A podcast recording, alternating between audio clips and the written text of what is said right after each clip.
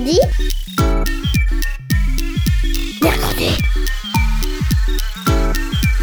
Mamie, on est grosse mercredi. Mercredi Mais c'est quoi? C'est trop nul, mamie.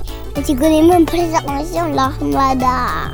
Ben, explique-moi alors. Bah, L'armada, c'est trop bien. C'est des gens qui font des spectacles de musique, de grands pour les enfants. L'armata, oui, mais mercredi. Une émission de grands pour les enfants.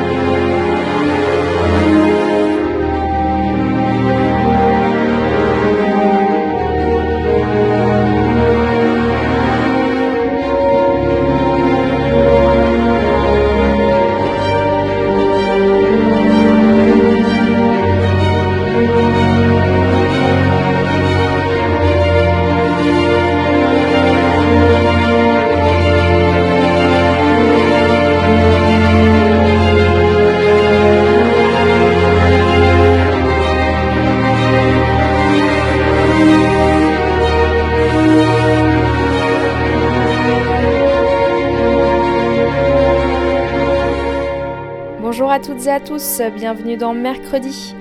Aujourd'hui, nous vous proposons, grâce à la puce à l'oreille, de découvrir ou de redécouvrir des chefs-d'œuvre du cinéma. Nous voyagerons au travers de cette création radiophonique dans des mondes fantastiques, rencontrerons des personnages au courage sans faille et des paysages à couper le souffle. N'attendons pas plus et partons tout de suite retrouver Septième qui nous contera 5 histoires extraordinaires.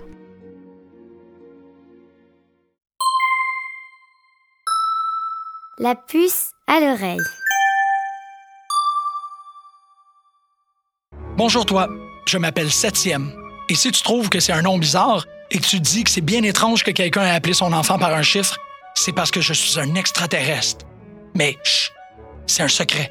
Je te dis seulement parce que tu es venu parler de cinéma. Et ceux qui veulent parler de cinéma avec moi doivent connaître mon secret. Mon nom, c'est Septième parce que je suis le septième de mes sœurs et frères. On est atterri d'urgence sur la Terre il y a plus de 100 ans. Mes sœurs et mes frères se sont tout de suite intéressés aux choses des humains. La chimie, la sculpture, la musique. Moi, c'était le cinéma. Les images qui bougent dans une salle sans lumière. L'excitation de voir des gens vivre toutes pleines d'aventures devant mes yeux pendant que je sursaute. J'applaudis et j'éclate de rire avec eux. Il a rien qui se compare à ça. J'écoute des films toute la journée. Je me plonge dans mon siège et j'ouvre les yeux. J'écoute les sons et je sens les histoires pour imaginer, rêver et voyager dans de mondes magiques et mystérieux. Tu regardes avec moi? La puce à l'oreille.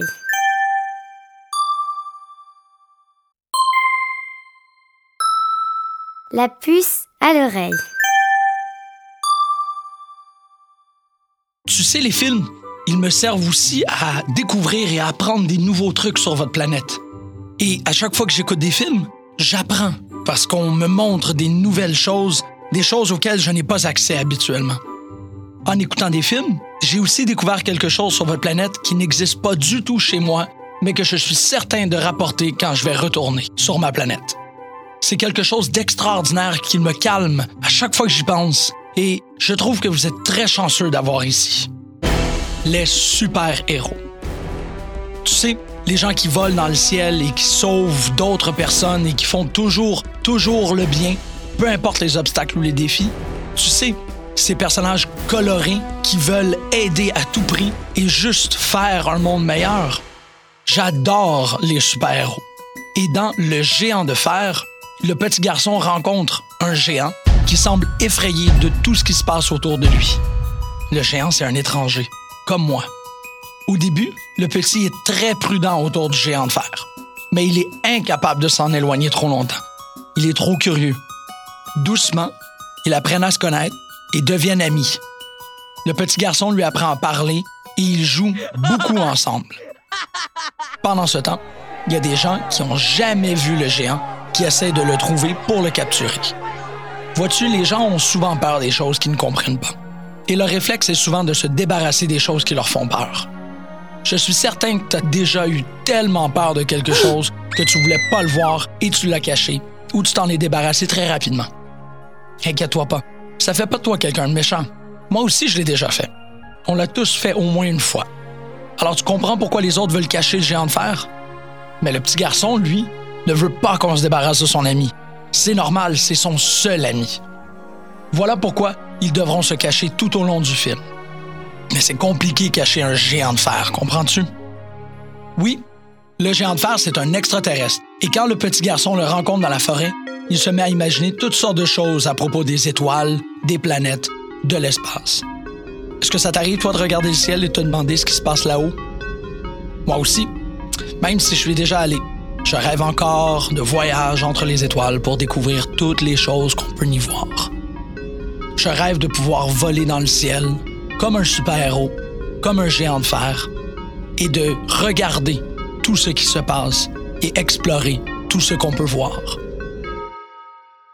Le géant de fer, c'est à propos de deux personnes qui viennent de mondes complètement différents et qui se rencontrent et qui échangent ce qu'ils savent pour devenir de meilleurs amis. C'est un film que j'aime beaucoup. C'est un film qui me fait un peu penser aux conversations qu'on a, toi et moi. On parle des choses qu'on aime pour apprendre à se connaître, même si on n'est pas pareil. La puce à l'oreille.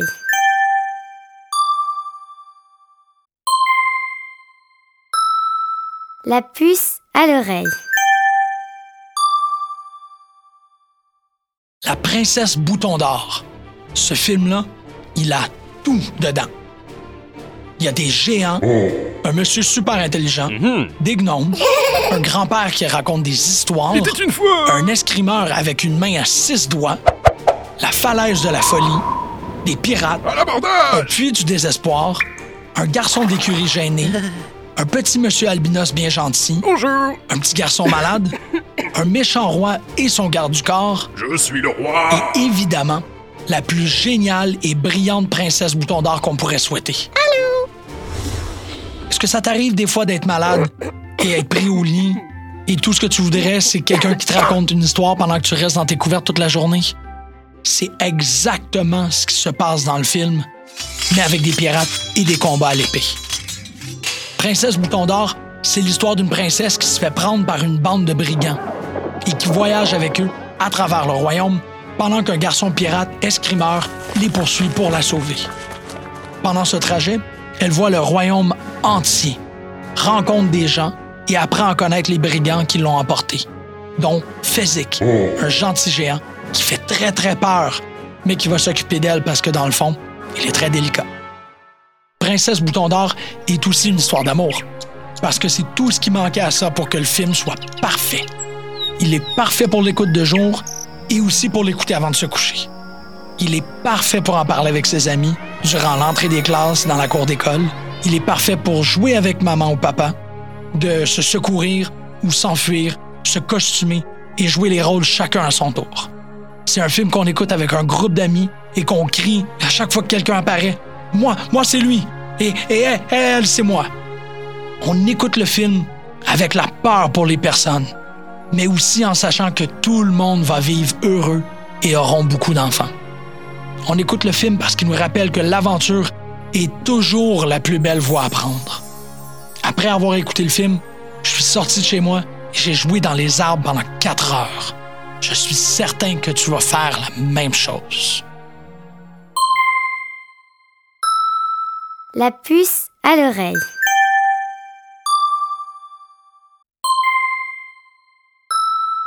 La puce à l'oreille. Des fois, je trouve des films qui sont si bons qu'il m'arrive de les réécouter plusieurs fois. C'est surtout des films que j'aime beaucoup, beaucoup, ou des films que j'ai l'impression de ne pas avoir tout vu les détails, de ne pas avoir compris tout ce qui se passait à l'écran pendant que je les regardais.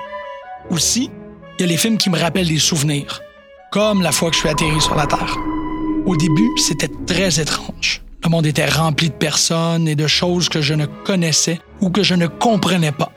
Mais tranquillement, je me suis mis à les toucher, leur parler, écouter, et ça m'a aidé à les comprendre. Maintenant, je les vois tout le temps, partout, et ils me font plus peur comme avant. Je pense souvent au voyage de Chihiro quand je me rappelle de mon arrivée sur Terre. C'est surtout parce que c'est un film très étrange, avec des sorcières, des fantômes et des dragons. Tous des trucs que tu penses qui existent que dans ton imagination. Mais moi, quand je suis arrivé sur votre planète, vous étiez aussi étrange pour moi que les créatures de ce film sont pour vous. On est tous un peu étranges aux yeux des autres, et c'est seulement quand on regarde les gens pour ce qu'ils sont à l'intérieur qu'on les comprend. Ils sont souvent généreux, drôles, créatifs. Le voyage de Chihiro, c'est l'histoire d'une petite fille qui s'échappe vers un autre monde pendant qu'elle est en vacances avec sa famille. C'est un peu ce qu'on fait toujours quand on est dans des longs voyages. On s'échappe dans un autre monde, dans notre imagination. On regarde par la fenêtre de l'auto ou de l'avion et on s'invente des choses. C'est un film qui rappelle plein d'histoires.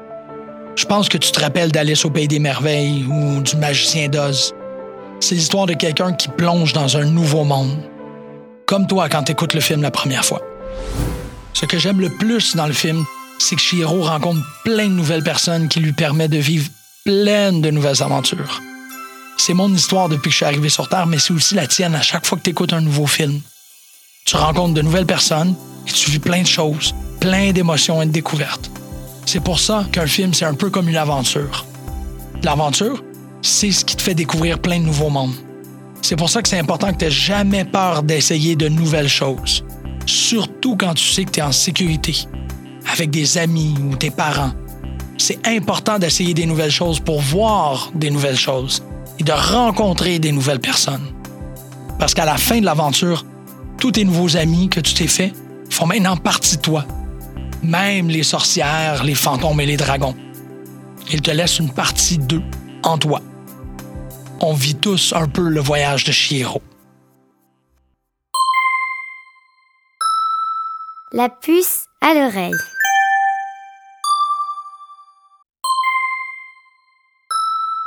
La puce à l'oreille. Est-ce que tu aimes lire? Moi, j'adore lire. C'est la chose que je préfère faire après écouter des films. Parce que lire, c'est comme avoir un film dans sa tête. C'est toi qui décides de quoi le film a l'air, à qui les personnages ressemblent Et c'est toi qui fais les images dans ta tête. Hier, j'ai vu un film spécial. Il a attiré mon attention très vite car son nom était impossible pour moi. Ça s'appelle L'histoire sans fin. Et je me suis tout de suite lancé dessus parce que je me suis dit que si cette histoire n'avait aucune fin, ben voilà, je serais servi en termes d'histoire pour le reste de mes jours. C'est tout ce que j'ai toujours voulu. Une histoire qui se termine jamais. Toujours des aventures, toujours des péripéties. Ça, c'est des petits problèmes qui font continuer l'aventure. Toujours des nouveaux personnages, des nouveaux objets magiques, des nouveaux monstres. Bref, ça n'arrête jamais. Moi, je peux m'asseoir quelque part et lire une histoire sans fin et pas avoir à ramasser ma chambre. Tout va bien. L'histoire sans fin a une fin, mais pas vraiment. Elle raconte l'histoire de Bastien Balthazar Bux, un garçon qui vole un livre enchanté dans une librairie près de chez lui. Il s'enfuit d'un mauvais garçon qui essaye de lui faire mal et, quand il se cache dans les librairies, il voit le livre avec les deux serpents qui se mordent la queue sur la couverture et il sent une curiosité si forte qu'il s'enfuit en courant et part se cacher dans le grenier de son école pour le lire et ensuite retourner le livre au propriétaire, j'espère. Une fois enroulé dans la couverture, il ouvre le livre et commence à lire les aventures d'Atriou, un jeune forestier dans la cité magique de Fantasia. Atriou et son cheval Artax sont engagés dans une aventure par l'impératrice pour sauver le royaume d'une grave menace qui trouble toutes les régions de Fantasia. Cette menace, c'est rien. Pas rien, rien, mais le rien. Ce qui menace le royaume, c'est l'absence. C'est le contraire de tout. C'est rien. Rien, c'est une tache noire qui s'étend. Elle se glisse partout où il y a quelque chose et elle laisse rien. Rien, c'est bien plus inquiétant que quelque chose. Et c'est pour ça que l'impératrice a peur. Bastien aussi, lui, il a peur. Mais Atriou, lui, il est courageux. Il a peur de rien. Pas du rien, il a peur de rien. Bastien aimerait être comme Atriou. Il aimerait aussi aider l'aventurier à sauver le royaume. Et moi aussi. Mais il doit continuer à lire pour voir ce qui arrivera. Et nous, on doit continuer à écouter le film pour voir ce qui arrive. Tu dois toujours être en train de lire l'histoire pour qu'elle puisse se dérouler. C'est comme ça que l'histoire n'a pas de fin. La puce à l'oreille.